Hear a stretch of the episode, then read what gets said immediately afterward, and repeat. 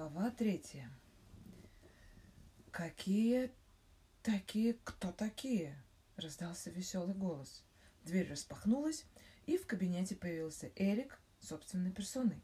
Растрепанные черные волосы, очки, твидовый пиджак, а в правой руке дымящаяся чашка чая, под левой мышкой охапка научных статей. «Привет, Анне! Привет, Джордж! Наслаждаетесь последним деньком каникул?» Друзья молча смотрели на него. Лица у обоих были каменные. «Похоже, ответ отрицательный», — улыбнулся Эрик. «Что-то стряслось?» В последнее время с лица Эрика не сходила улыбка. «Если бы в эти дни Джорджу предложили описать соседа в 3 словах, он бы сказал «по уши счастлив» или так «по уши занят». Вообще, чем сильнее был занят Эрик, тем больше он сиял от счастья. С тех пор, как он вернулся из США, где работал во Всемирном космическом агентстве и искал следы жизни на Марсе, ученый все время спешил и все время был в прекрасном расположении духа. Он был счастлив дома с семьей, ему нравилось преподавать математику в Фоксбриджском университете, и еще он был в восторге от грандиозного эксперимента, который проводился под его руководством на Большом адронном коллайдере Швейцарии. Этот эксперимент был продолжением работы, начатой учеными сотни лет назад. Целью его было узнать, из чего состоит мир и каким образом крошечные элементарные частицы взаимодействуют и наполняют собой Вселенную. До этого Эрик и другие ученые пытались создать теорию, которая позволила бы им все понять о Вселенной. И вот сносочка, ссылка. И называется она «Теория всего». Как интересно. На протяжении всей истории люди... Ну давай, мы молча слушаем, да, малышка? На протяжении всей истории люди смотрели на то поразительное и чудесное, что нас окружает, и задавались вопросами: что это за объекты? Почему они так движутся и так меняются? Всегда ли они были? И что они говорят нам о нашем происхождении? Только в последние несколько столетий человечество начало находить научные ответы на эти вопросы. Аглая, ну ляг как-нибудь и не шевелись, ну что это такое? Просто неудобно. Ну неудобно сядь. Классическая теория. В 1687 году Исаак Ньютон в своей книге «Математические начала натуральной философии» впервые сформулировал 3 закона классической механики, описывающие влияние сил на движение предметов, и закон всемирного тяготения, гласящий, что любые 2 тела во Вселенной притягиваются друг к другу благодаря гравитации. Именно благодаря гравитации мы не падаем с поверхности Земли, а Земля вращается вокруг Солнца. И именно благодаря этой силе гравитации, образовались планеты и звезды. На уровне планет, звезд и галактик сила гравитационного притяжения – и это архитектор грандиозного здания Вселенной. Законы Ньютона позволяют выводить на орбиту искусственные спутники.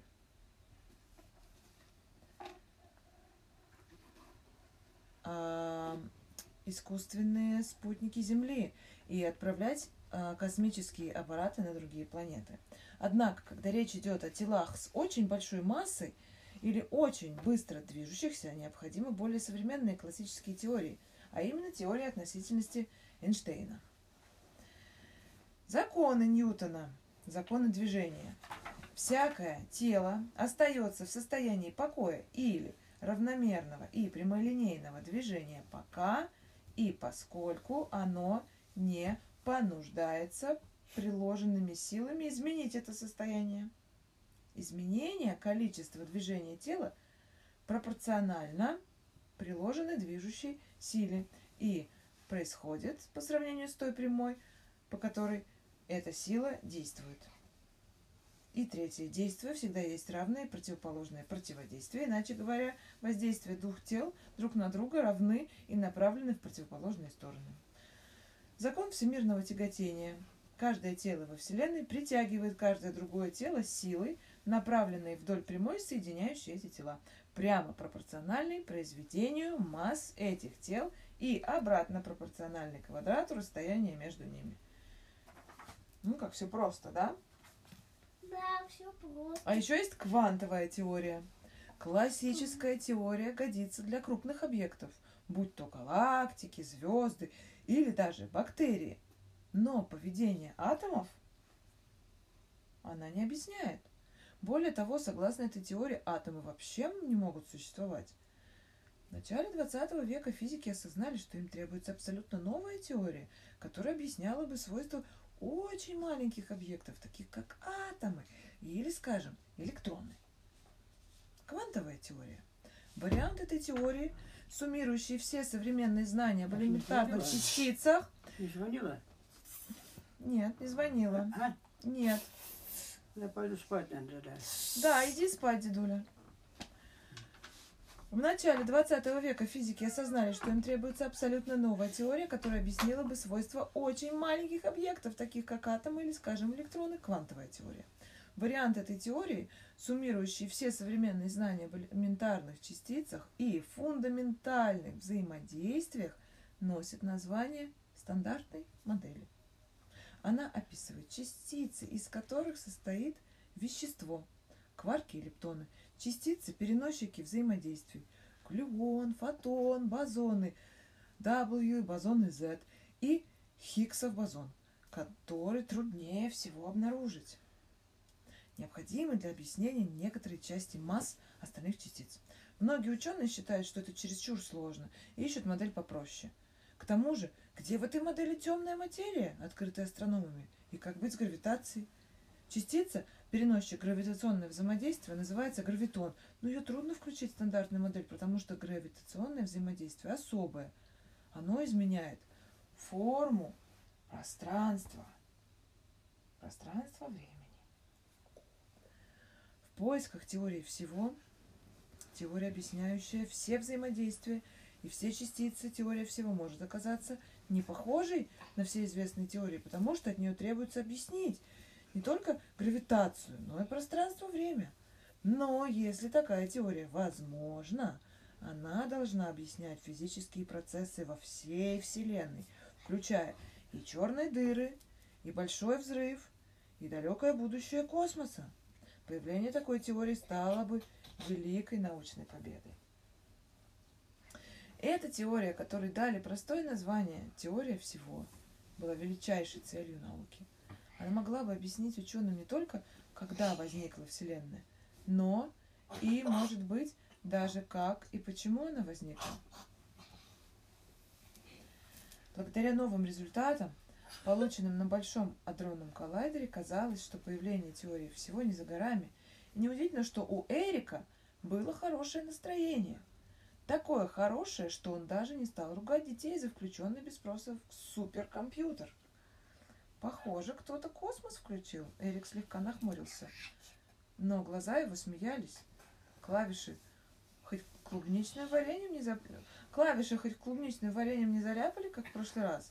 Он склонился над компьютером и прочел на экране, где в нашей Вселенной самое лучшее место для свиньи. Ага. Ага, понятно. Он взлохматил дочке волосы. «Мама мне сказала, что вы с Джорджем беспокоитесь о Фредди». «Мы искали ему новый дом», — сказала Аня. «И как? Нашли?» Эрик подкатил к себе старенький расшатанный стул на колесиках и уселся между детьми. Космос обшарил всю Солнечную систему, но мы так ничего и не выбрали. «Вот и славно», — пробормотал себе под нос Эрик, с трудом представляя Фредди на Плутоне. «Потом мы подумали», — продолжил Джордж, что если найдется планета, на которой смогли бы жить люди, то и для Фредди она подойдет.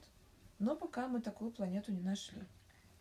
И тогда, вмешалась Аня, мы стали искать поближе к дому. Ну, тут, в Фоксбридже, какое-нибудь местечко, чтобы поселить там Фредди на пару дней, пока мы не подберем ему планету.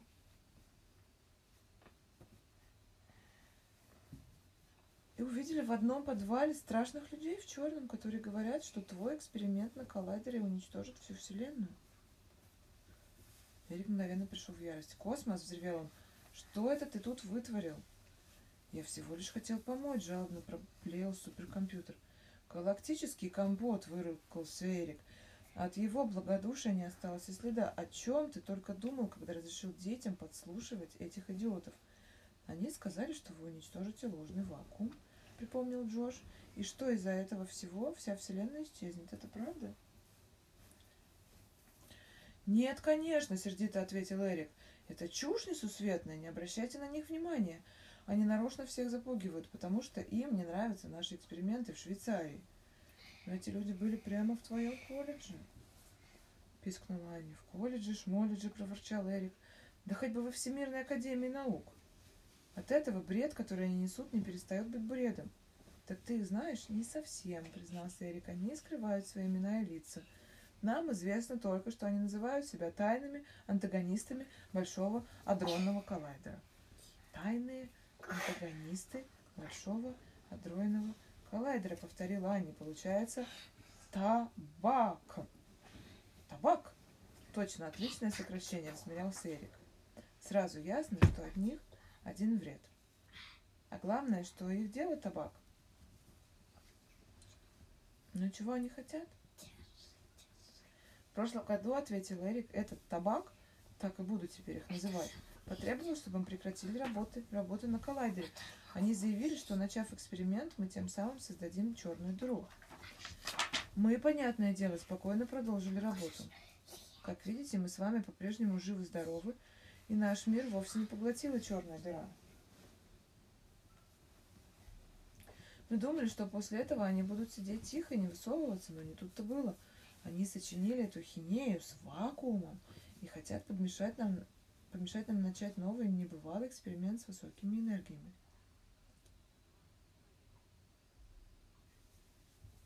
«Ну зачем им это?» — спросил Джош. «Почему они все время выдумывают какие-то дурацкие теории?» «Потому что они не хотят, чтобы у нас получилось», — объяснил Эрик. «Ведь наша цель — понять Вселенную всю, целиком и полностью. Нам необходимо узнать не только, как она функционирует, но и почему. Почему она вообще существует, почему мы существуем, почему законы природы таковы, каковы они есть. Вот главный вопрос, касающийся Вселенной и жизни в ней. А они просто не хотят, чтобы мы нашли на него ответ». «Значит, этот пузырек, который уничтожит всю Вселенную, выдумка? Точно?» — на всякий случай решил удостовериться Джош. «Чепуха космических размеров», — подтвердил Эрик.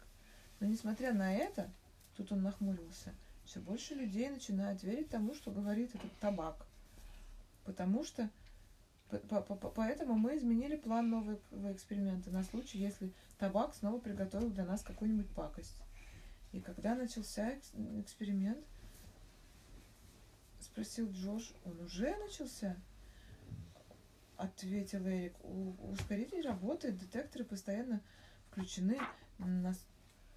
Только несколько недель назад мы даже добились расчетной мощности». «Вот только», — Эрик удрученно покачал головой, — «из-за табака мы вынуждены молчать, как рыбы. Ладно, забудьте об этих остолопах. Мы должны все-таки отправить Фредди. Что скажешь, Космос?» Космос, словно спеша загладить вину, торопливо вывел на экран новое изображение. Это был прекрасный пейзаж рощицы в долине. Легкий ветерок шевелит траву, пестрят цветы, пляшут мотыльки. Солнце клонится к закату. «Вот подходящее место для вашей свиньи», — продребежал Космос. «Ну что, — воздушевился Эрик, — годится? Хотите поселить там Фредди?» «Очень красиво, но...» — начал быстро Джордж, собираясь спросить, где это место. Однако Эрик, явно спешивший, не дослушал. «Вот и прекрасно. Так...» — ученый забарабанил по клавиатуре. «Дети, хоть это и не просто, сейчас мы соорудим двойной портал». Аня и Джордж глазом моргнуть не успели, как Космос открыл портал, ведущий к Фредди на ферму, а Эрик прыгнул в загон. Кабанчик так оторопел, что совершенно не сопротивлялся, когда Эрик стал легонько подталкивать его к другому порталу, созданному услужливым Космосом. Фредди послушно втиснулся в этот второй портал и затрусил в рощицу, которая была по-прежнему виднелась на экране. Джош и Аня круглыми от изумления глазами следили, как Фредди, на миг скрывшись из виду, появляется вновь и радостно бежит по долине, раздвигая боками высокую траву. Эрик, пятясь, вышел из портала и предусмотрительно закрыл его за собой. «Он нам еще понадобится, когда будем навещать Фредди», — сказал он. Джордж заметил, что к вельветовым штанам Эрика прицепилась соломинка. «Кстати, надо что-то придумать, чтобы на ферме не было переполоха. Они ведь решат, что кабан вырвался на волю, бросится его ловить». «А что ты им скажешь?» — спросила Аня. «Понятия не имею», — честно признался Эрик. «Но раз уж мне удалось объяснить возникновение Вселенной, то будем надеяться, я как-нибудь сумею объяснить исчезновение свиньи». На экране космоса появился текст. «Миссия по перемещению свиньи успешно завершена. Свинья в безопасности, настроение хорошее, пища, вода и кров предоставлены, уровень угрозы 0. «А теперь, — проговорил Эрик твердым голосом, означавшим, как детям было хорошо известно, что разговор окончен, — мне пора готовиться к завтрашней лекции, а вам — к первому школьному дню». Друзья нехотя вышли из кабинета, летние каникулы закончились. У Ани остался ровно один вечер, чтобы выполнить задание, которое она все лето отставляла на потом. Джорджу пора было возвращаться домой. Наутро ему предстояло в первый раз идти в новую школу, и он очень надеялся, что малышки не будут плакать всю ночь и дадут ему выспаться. «Пока, Джош!» — вздохнула Аня. «Пока!» — уныло ответил Джош. Оба закончили 6 класс и теперь переходили из начальной школы в среднюю. Аня в частную, Джош в обычную городскую. «Вот спрашивается, почему мы должны идти в среднюю школу?» — не выдержала Аня. Они топтались у входной двери. Расставаться обоим не хотелось. «Почему нас не отдадут в школу космических исследований? Мы бы там были круглыми отличниками. Ну кто, кроме нас, видел прямо у себя перед носом кольца Сатурна? Приземлялся в 2 шагах от метанового озера на Титане. Смотрел, как одно солнце заходит, а другое восходит», — подхватил Джордж, вспомнив планету в системе двойной звезды, куда они однажды попали по ошибке. «Так нечестно», — заключила Аня. «Заставлять нас притворяться обыкновенными детьми, когда мы необыкновенные». «Анни!» — донесся из кабинета голос Эрика. «Я все слышу. Тех, кто не делает домашние задания, в космос не пускают. Таковы правила, и ты их прекрасно знаешь». Аня скорчила рожицу. «Да пребудет с тобой сила», — шепнула она Джорджу. «И с тобой», — ответил он, повернулся и направился домой. Ну все, девчонки, я прочитала вам еще одну главу. Ты нам одну главу прочитала. Ну вы плохо слушали. С вас и одной достаточно. Все, спокойной ночи.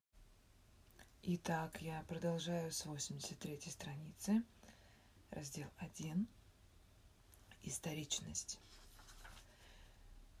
И с точкой историчность метамодерна. Статья Робина Ван Ден Аккера. Последние несколько лет были отмечены периодическими упоминаниями концепта, которому в течение долгого времени не давали ходу. Истории с большой буквы «И». Как уже говорилось в предисловии, в 2000-х годах теоретики, представлявшие весь политический спектр, стали утверждать, что после конца истории история вернулась или, точнее, совершила поворот. Для меня это не что иное, как еще один признак того, что текущий исторический момент, или скорее даже социальная ситуация в более широком смысле, стал свидетелем появления нового режима историчности в культуре, если воспользоваться проницательным понятием Хартога в 2016 году. Режим историчности можно определить как специфическую модальность, в которой человек предстает перед самим собой через пребывание в истории. Иными словами, это подразумевает, что существуют различные модальности, в которых можно проводить взаимосвязь между прошлым, настоящим и будущим, то есть пребывать в истории, и что эти модальности отличаются в зависимости от временных периодов и культур. Сегодня ни у кого не вызывает удивления тот факт, что ключ к расшифровке постмодернистского режима историчности можно найти в введенном Фукуямой понятии конца истории. Правда, только косвенно и посредством окольного пути вокруг одного из самых элегантных диалектических поворотов Джеймисона. Джеймисон однажды написал, что описанный Фукуямой конец истории имеет в виду совсем не время, но скорее пространство. По мнению Джеймисона, историческая значимость всех этих дискуссий о конце истории заключается не в правильности и точности, хотя данный тезис самым заметным образом заключал в себе эйфорию правых неоконсерваторов и пораженческие настроения прогрессивных левых в эпоху постмодернизма. В его представлении значимость эту следует искать в материальных условиях и идеологических последствиях. Это означает, что общее ощущение конца, то есть тот факт, что подобный конец стал вообще мыслим и более-менее вписался в рамки здравого смысла, стало результатом двух мутаций капитализма. Первая такая мутация связана с возникновением по-настоящему глобализованного мирового рынка под гегемонией США. В эпоху позднего капитализма с включением в сферу его влияний изолированных ранее регионов, таких как Китай, подвергшийся целому ряду реформ и государства бывшего Советского Союза, стало возможным еще более расширение этого мирового рынка. Капитал попросту достиг своих пространственных пределов. Более того, с точки зрения Запада это, казалось бы, вылилось в период относительной стабильности и процветания. Вторая мутация относится к полному поглощению культуры логикой потребления. Повседневная жизнь занимает все больше и больше места в раздуваемости кредитами и СМИ, потребительском пузыре, который в каждый скучный момент лопается, сталкиваясь с самыми разными вариациями тематического парка, если взять на вооружение название великой книги Соркина. Как результат, повседневный опыт Джеймисон облёк в концепцию серии имперсональных, скользящих по поверхности ощущений, доходящих до эйфористической непосредственности большого количества дробных, расщепленных вариантов настоящего. Это эйфористическое, неисторическое настоящее оказывает влияние на затухание аффекта и исчезновение глубины при постмодернизме, что продемонстрировали Гиббонс и Верлюрин в предисловии к другим разделам данной книги. В результате подобного классического джеймисонского анализа, разыгрывающегося, так сказать, одновременно на двух шахматных досках, глобальный и локальный, становится очевидным, что конец следует считать чем-то вроде шифра к блокированию исторического воображения в комфортной зоне постмодернизма. Иными словами, при постмодернизме стало невозможным или внешне бесполезным представлять исторический момент до или после необузданного капитализма, а следовательно и либеральной демократии с неолиберальной экономикой. Эту идеологическую диспозицию как в отношении искусства, так и в отношении политики, по всей видимости, лучше всего описывать в терминах капиталистического реализма. В итоге наступила полнейшая историческая амнезия и ухудшение смысла истории как такового. В предисловии мы утверждали, что 2000-е годы следует считать периодом, продолжавшимся примерно с 1999 по 2011 год, в ходе которого сформировались и выкристаллизовались условия для того, чтобы первая структура чувств метамодерна стала доминантной, и второе, чтобы произошла четвертая переконфигурация западных капиталистических обществ и глобального капитализма, тоже играя одновременно на двух шахматных досках. В сложившейся социальной ситуации мы можем наблюдать новый метамодернистский режим историчности, определяющей чертой которого является то, что его настоящее в попытке вернуться в свое стойло оказывается для возможностей прошлого.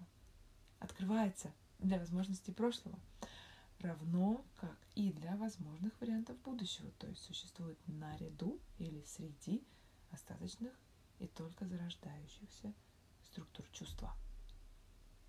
Данный режим, вероятно, лучше всего характеризовать как мультинапряженный, хотя данное определение представляется не таким броским и притягательным, как презентизм постмодернистского режима или футуризм режима модерна, что иллюстрирует, к примеру, авангардистский императив новизны. В упрощенном виде это можно представить так. Представители модерна решительно открывали парадную дверь, отворявшуюся на лучезарный град будущего, 90-е сторонники постмодерна оглядывались назад и смотрели в окно на блистательное прошлое, одновременно наводя внутри некоторую красоту. Здесь приходит на ум, что делает наши дома в кавычках Ричарда Гамильтона, 1956 год.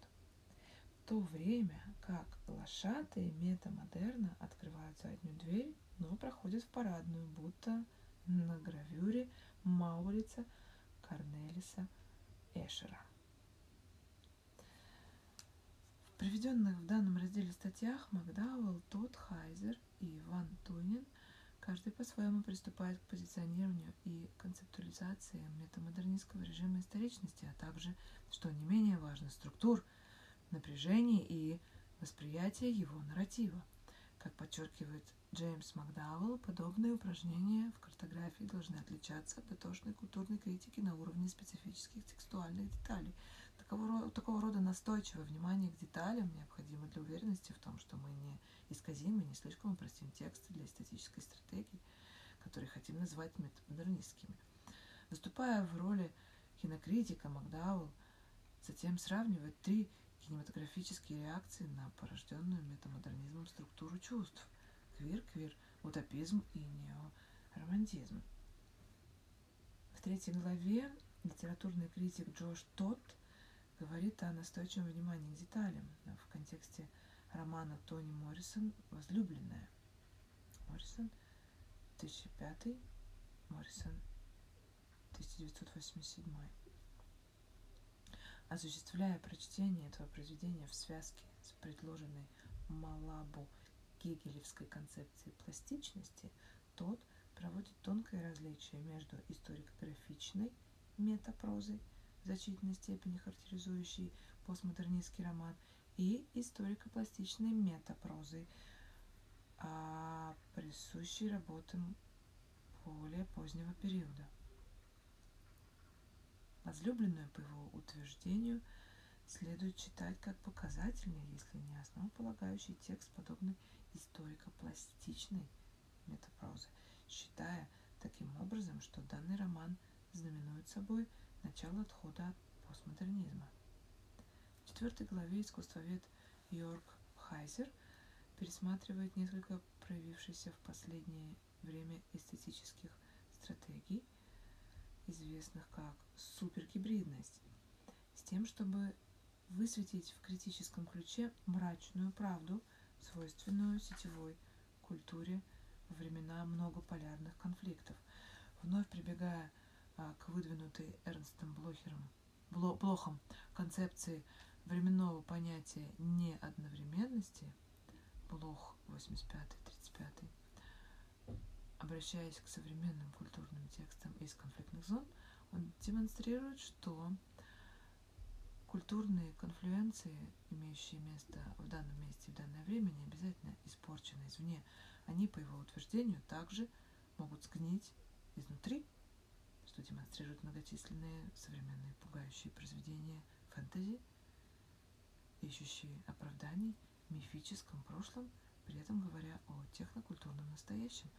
В 5 главе философ культуры Тьорд Ван Тунин приводит показательную историю ремесленнического поворота в современном искусстве, дизайне и теории культуры через манерийскую генеалогию метамодернистских ремесел художественного мастерства. Осуществляя подобный прием, он обращается к 19 столетию, к 16 столетию, римские цифры, чтобы обнаружить в нем не только модель настоящего, но и футуристичность, уже в нем заключенную. По его мнению, приемы современного ремесла населяют асинхронное настоящее, в котором разнородность приемов материальных, технических, общественных, политических, компьютерных и прочих в своем гибридном единстве выражает и конструирует современность. Взятые вместе, эти главы предлагают анализ мультинапряженных нарративных структур, составляющих режим историчности метамодерна в современной культуре, бросающийся в погоню за прошлыми вариантами будущего, чтобы превратить настоящее в прошлое будущего. Вот. Так. Глава 2. Метамодерн. Квир как кинокритика.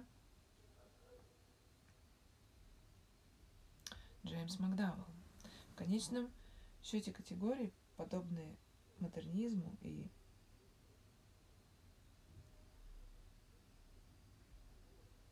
постмодернизму, извините, представляют собой лишь эвристические метки, которые мы создаем в попытке систематизировать культурные перемены, культурную преемственность.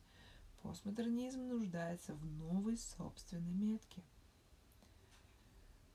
Хатчон, 2002 год. Одной из самых поразительных черт нашей критики является та небрежность, с которой мы позволяем себе сводить многообразие бездумно и беспечно к простым категориям, оскудение которых становится очевидным при взгляде на любой сегодняшний роман. Бус, 1961. Данная глава адресуется к противоречию, возникающему на фоне моей симпатии одновременно к двум приведенным выше цитатам. Проявляя солидарность с ответом, который Вермюлен и Ван Ден Аккер дали на призыв Хатчон, я считаю метамодерн весьма полезной категорией в плане понимания целого ряда современных явлений, которые, взятые вместе, предполагают некую культурную логику, модифицирующую своего предшественников и в течение длительного времени ассоциирующуюся с постмодерном. Демонстрируя свою состоятельность и уместность, эвристическая метка метамодернизм в то же время должна обладать способностью противостоять всевозможным вызовам и критике с самых разных позиций. И этот факт ускользает от понимания тех же Вермюлена и Ван Ден Аккера, утверждающих, что их определение метамодернизма следует считать скорее приглашением к дискуссии, нежели утверждением той или иной догмы. Вермюлен, Ван Ден Аккер, 2015. Таким образом, настоящая глава в потенциале ставит проблему, являющуюся следствием его убеждения в том, что приведенное выше изречение Будда ставит в затруднительное положение тех из нас, кто в первую очередь считает себя критиками искусства, а не его, скажем, теоретиками, философами, социологами или историками. Метамодернизм, история и критика. Теория и критика. Хотя в своей получившей некоторое звучание статье «Заметки о метамодернизме» Вермюлен и Ван Ден Аккер называют многих отдельных творцов, упоминают эстетические приемы, цитируют тексты, не стоит удивляться, что они предлагают лишь самый краткий образ феномена, к которому обращаются. Предлагая считать метамодернизм категорией, позволяющей в числе прочего объяснить ряд современных культурных форм и эстетических стратегий, данная глава не ставит своей целью предложить в первую очередь подробный отчет о такого рода формах или стратегиях. Ее задача скорее заключается в том, чтобы очертить более широкую всеобъемлющую логику, в рамках которой они могут группироваться. С учетом этого неудивительно, что художники, архитекторы, деятели кино в данной главе упоминаются лишь мимолетом, а описание их творчества сводится к паре экспрессивных фраз. Чтобы служить аргументом от приведенных в статье ссылок на конкретные работы, требуется только одно — быть частью единой исследовательской, доморощенной эссеистической работы над теорией культуры. По сути, этот вводный элемент в значительной степени смог обеспечить столь амбициозное и дерзкое вмешательство благодаря своей быстроногости, дающей возможность без труда покрывать столь огромные текстуальные и теоретические пространства.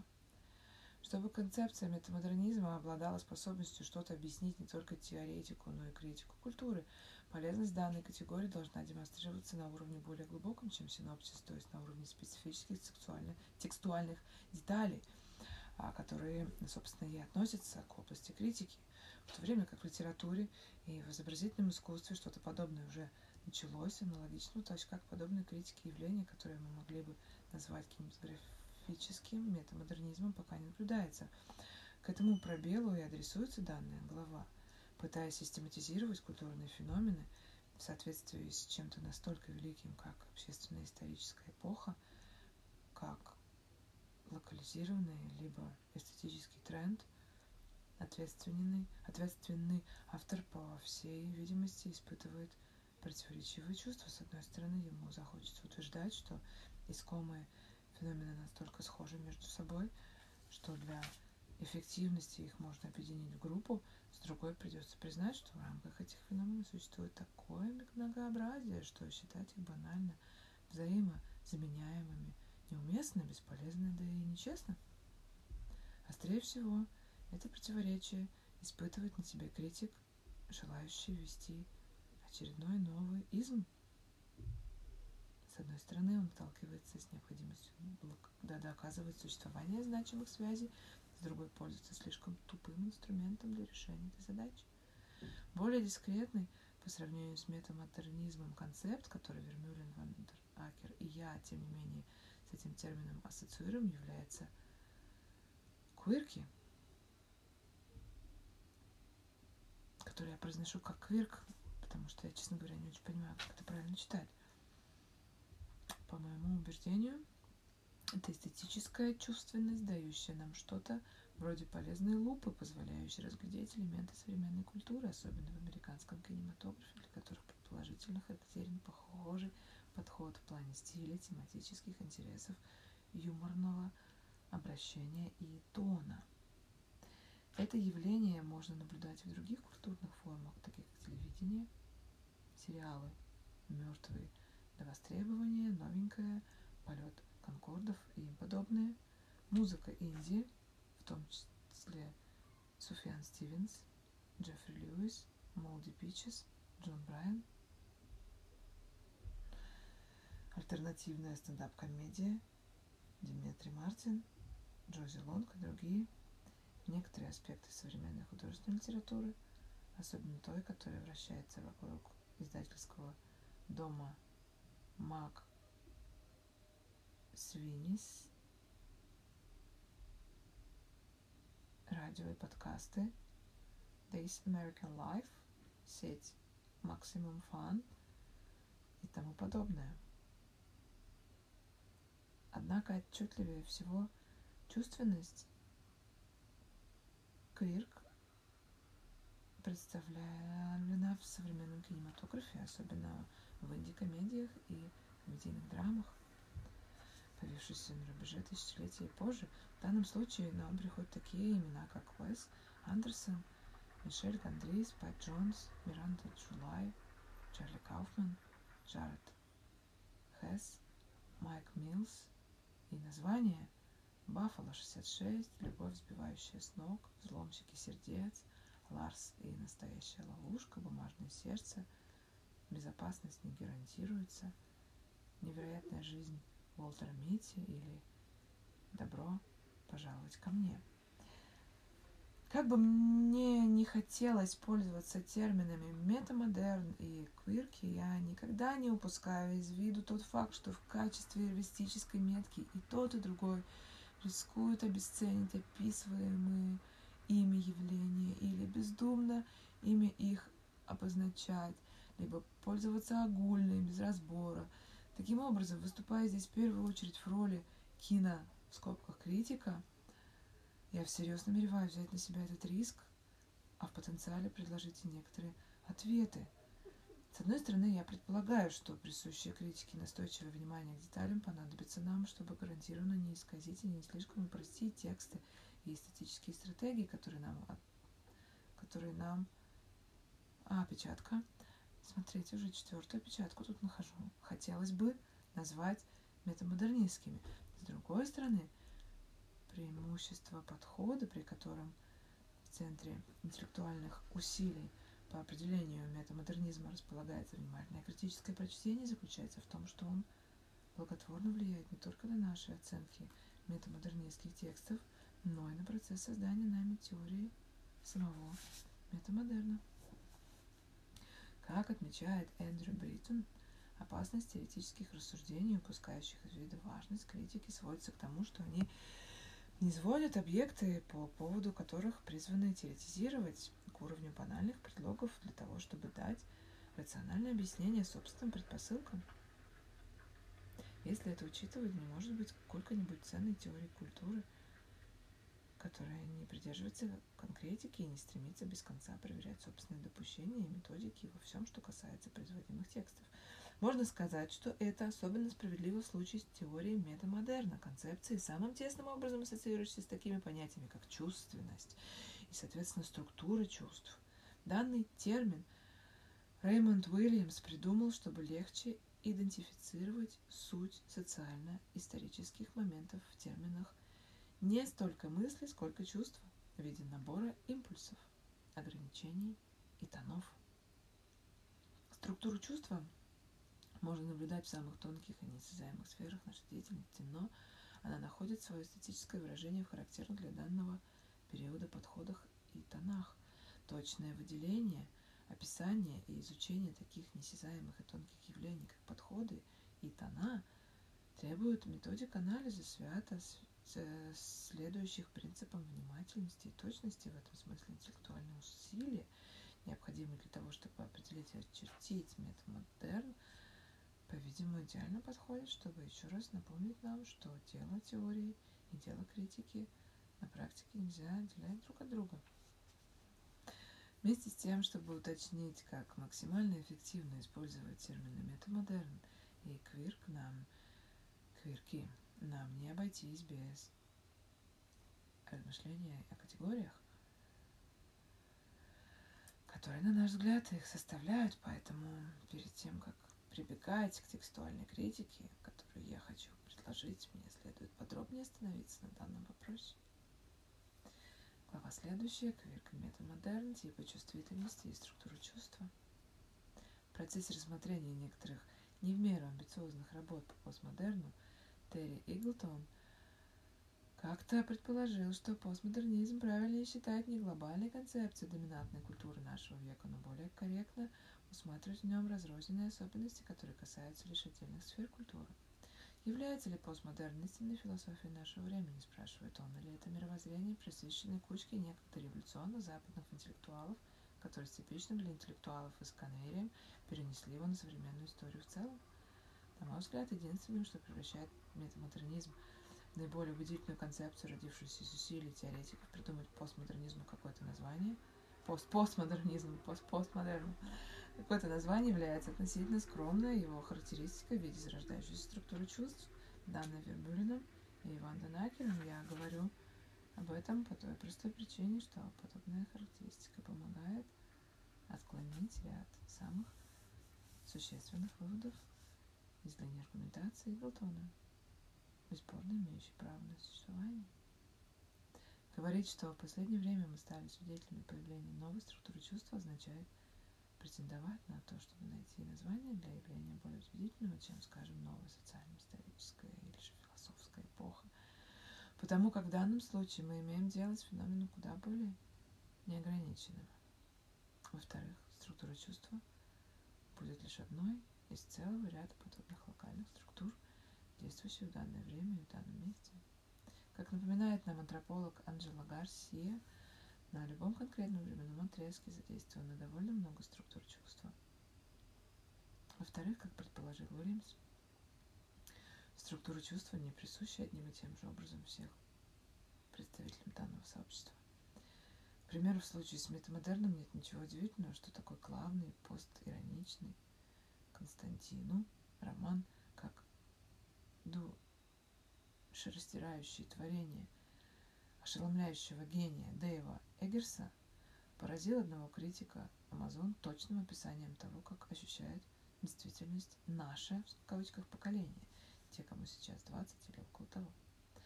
С одной стороны, вяло, с таким видом, будто все это уже когда-то было, но при этом внимательно относясь к штампам и зная культурные ссылки на идеализм и оптимизм. С другой, заставляя других реагировать на результат того, что я представитель поколения MTV, и мне кажется, что от всех персонажей этой книги одни убытки. Структуру чувства явно не будут ощущать без исключения все те, кто оказался в рамках данного социально-исторического момента.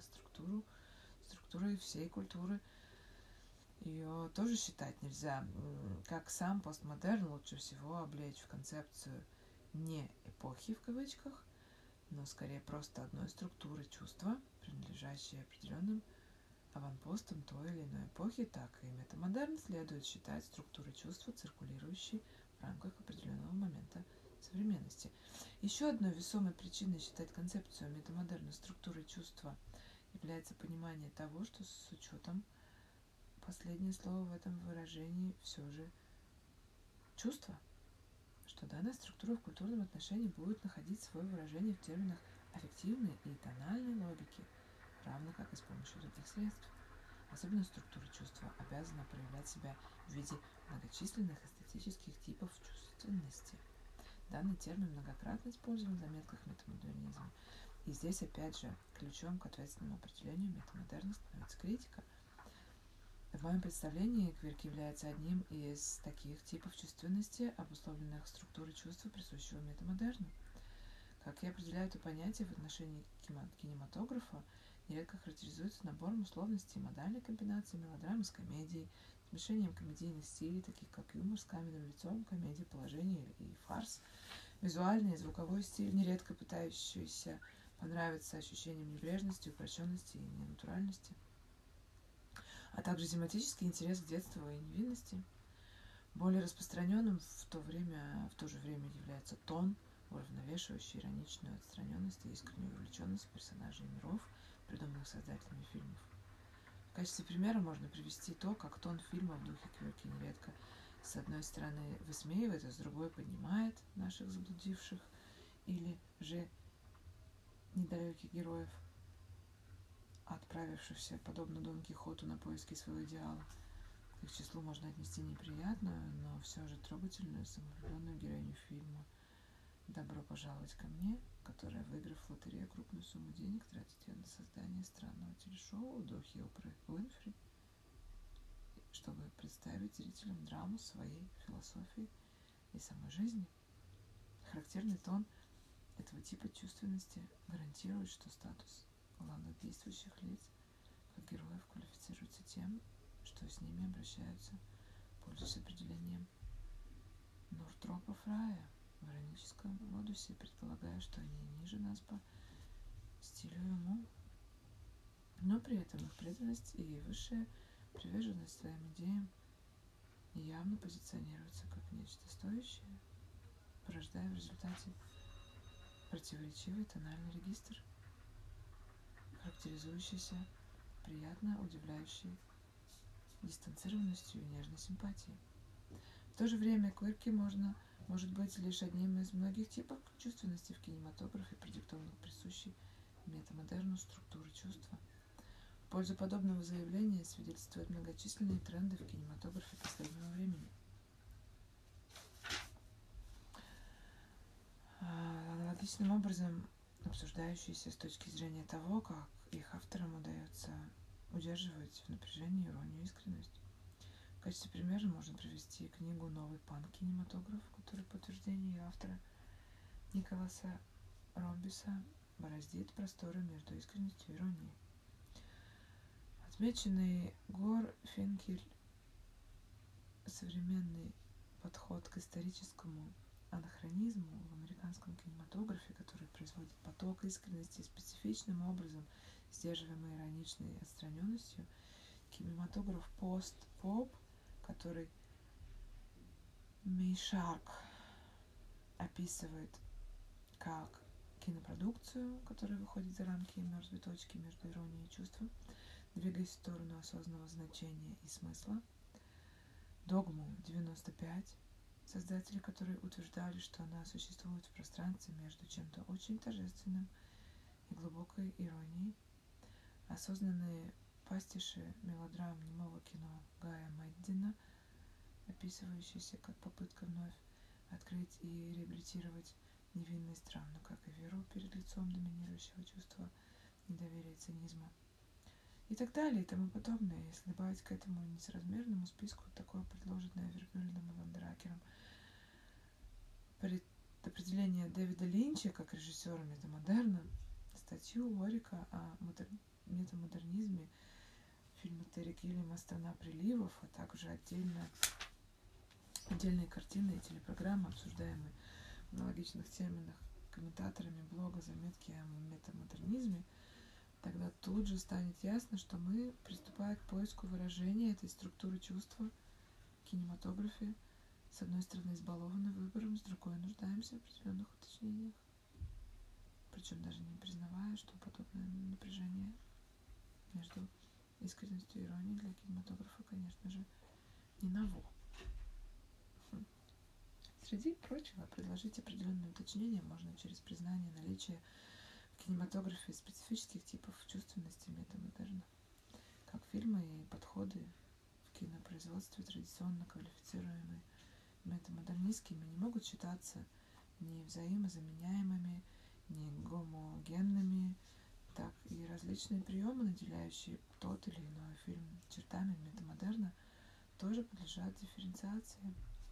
На оставшихся страницах я вкратце сравнил и противопоставлю некоторые моменты из трех недавних американских фильмов, которые можно считать выражают структуру чувства метамодерна, хотя используют для этого, что очень важно, совершенно разные приемы.